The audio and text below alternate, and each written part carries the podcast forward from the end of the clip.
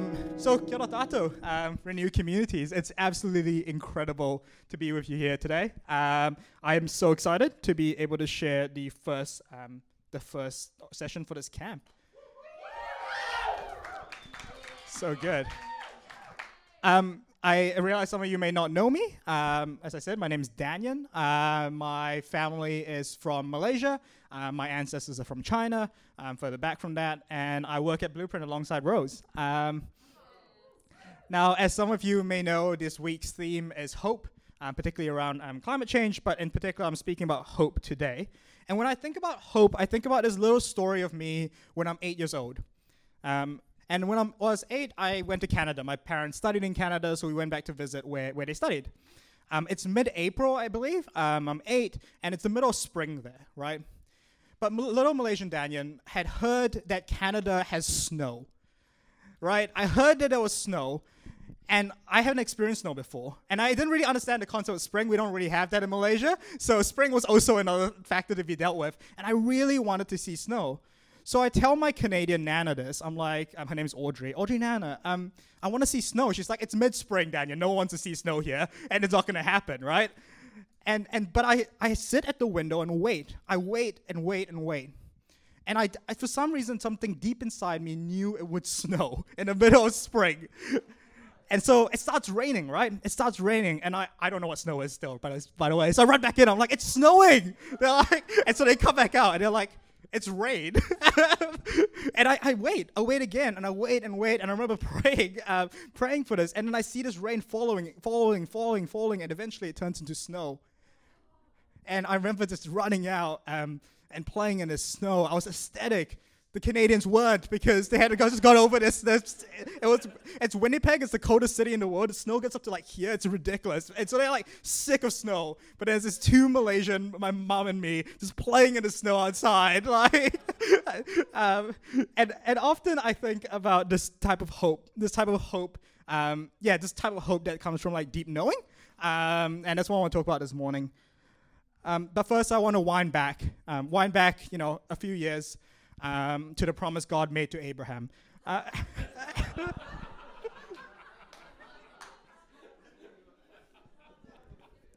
um, in, in Genesis 16, it reads, um, The Lord has said to Abraham, Go from your country, your people, and your father's household to the land I will show you. I will make you a great nation, and I will bless you. And I will make your name great, and you will be a blessing. Now, for those who don't know the Abraham story, um, God promises Abraham that he will be the father of many nations and that um, Sarah, his wife, would bear a child.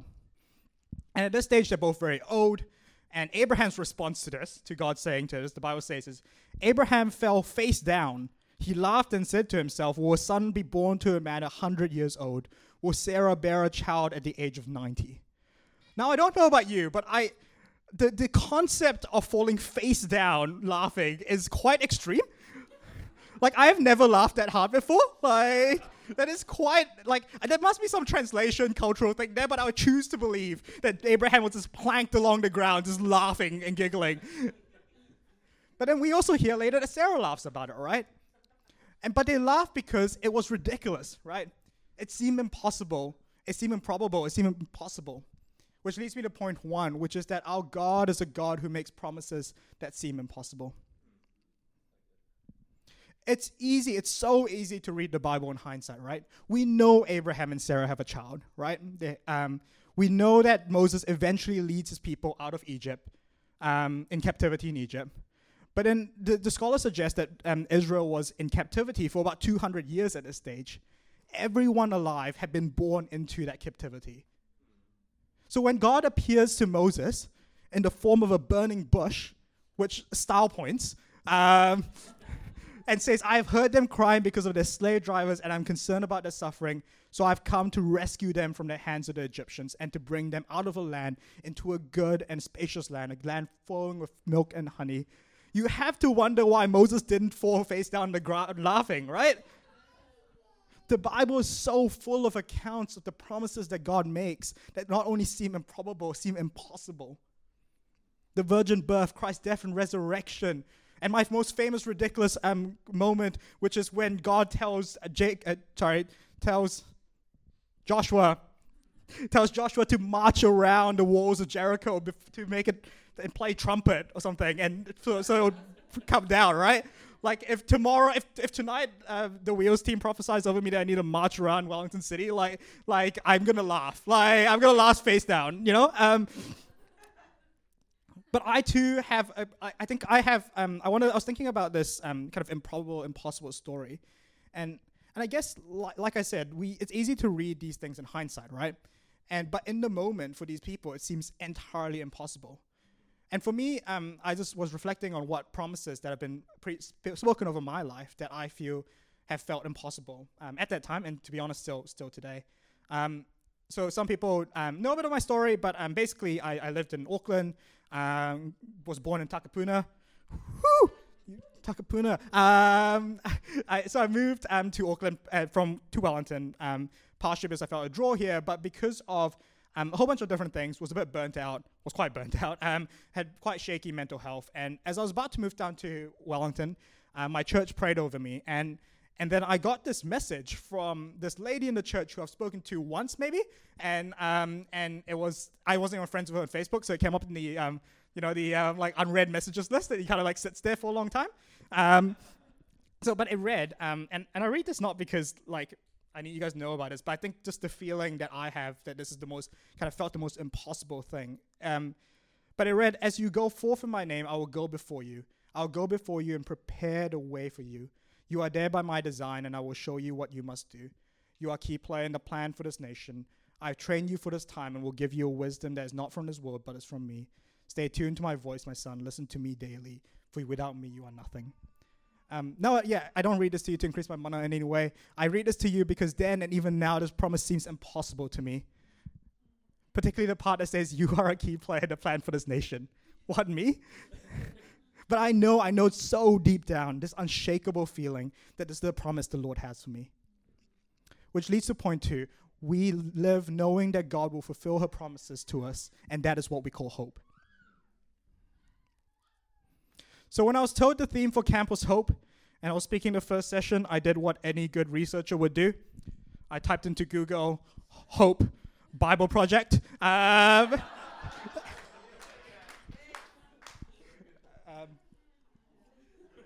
well, it worked. Um, uh, otherwise, I wouldn't tell you. Uh, but uh, I, and I would highly recommend the video, by the way. Hope incredible video. I, I, won't go through it, but it goes through the kind of etymology of the words, and and and I, I love that stuff. Um, so, um, but but basically, it draws a distinction between optimism and hope. What um the video says, optimism is seeing what is the best outcome in the circumstances. It looks at the circumstances we have and says, what is the best outcome we can see coming from these circumstances? But it says hope, at least biblical hope, is not the same. It's not focused on the circumstances. Rather, biblical hope is where we can see no evidence that things can be better, but we choose hope anyways. We choose hope anyways. Paul in Galatians 4:18 basically preaches the same sermon, so I'm just gonna do it. But um, he says, "Against all hope, Abraham hoped, believed, and so became the father of many nations. Just as it had been said to him, so shall your offspring be." Without weakening his face, he faced the fact that his body was as good as dead since he was 100 years old and his Sarah's womb was also dead. Yet he did not waver through unbelief regarding the promise of God, but was strengthened in his faith and gave glory to God, being fully persuaded that God had the power to do what he had promised. Abraham, according to Paul, was fully persuaded that God had the power to do what he had promised, and so he held to the hope. One of my favorite, pa- absolute favorite passages in the Psalms is Psalm 130. Um, and in verses 5 to 6, the psalmist writes, I wait for the Lord, my whole being awaits, and his word I put, I, put my hope. I wait for the Lord more than watchmen wait for morning, more than watchmen wait for morning. The job of the watchman was to watch and warn the town people of impending threats. And again, through my extensive Google research, the first link I clicked, um, it says that um, the, the morning is when, and I think this is kind of logical, but the morning is when the shift change happens, right? And while the watchmen are there waiting for morning, as they're yearning for morning, the watchmen also know the morning is coming, right? They are certain as they wait for morning that the morning will come. Why? Because they have seen a hundred sunrises and they know that the sun will rise again. The past faithfulness of God motivates our hope for the future. God has been faithful, um, the promises of restoration in my life. And if you look around this room and you talk to the people here, you'll know that has been true for a lot of people around here as well. The stories in the Bible, the stories around us, the stories of faithfulness in our own lives are testaments that mean we know that God will continue to fulfill her promises, no matter how impossible it seems. When we stand up and we do the Eucharist, we declare that Christ has died, Christ has risen, the promises, um, past promises that have been fulfilled, and then we say Christ will come again, a future promise we live into. This is true for our lives, but I think this is true for a wider um, than us as well. Um, I, I, currently work as a lawyer in the Waitangi Tribunal, um, attempting to hold the government to account for breaches of Te Tiriti o Waitangi. Um, and I can tell you now, every day I work in a space that feels increasingly and overwhelmingly hopeless. I see my colleagues live in this hopelessness and this despair of this, but I live in hope. I live in hope as I know I serve a God that will fulfill her promise, the promise to restore all things. I know that despite what the circumstances look like, I don't need to be optimistic. I have to live in hope. So, point one our God is a God who makes promises that seem impossible. And point two, we live knowing that God will fulfill her promises, and that is what we call hope. I'm also very thirsty today.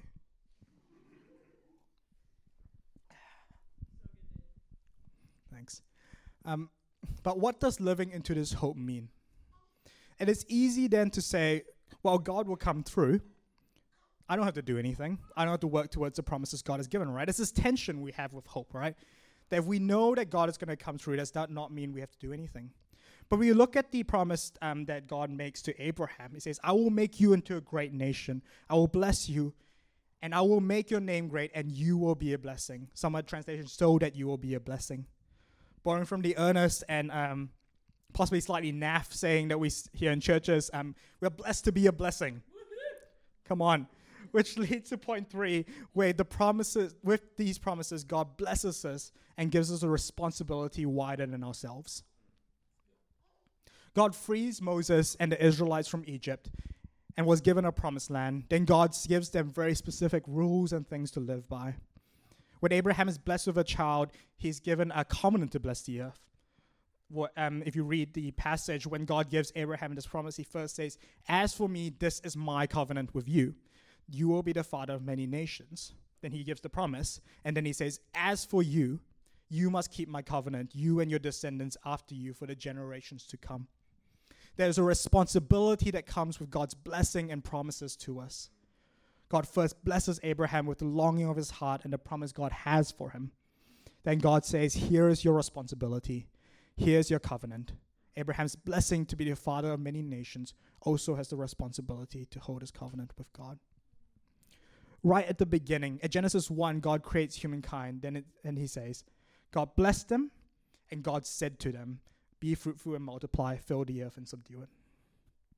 God blesses humankind and gives them the responsibility wider than itself themselves.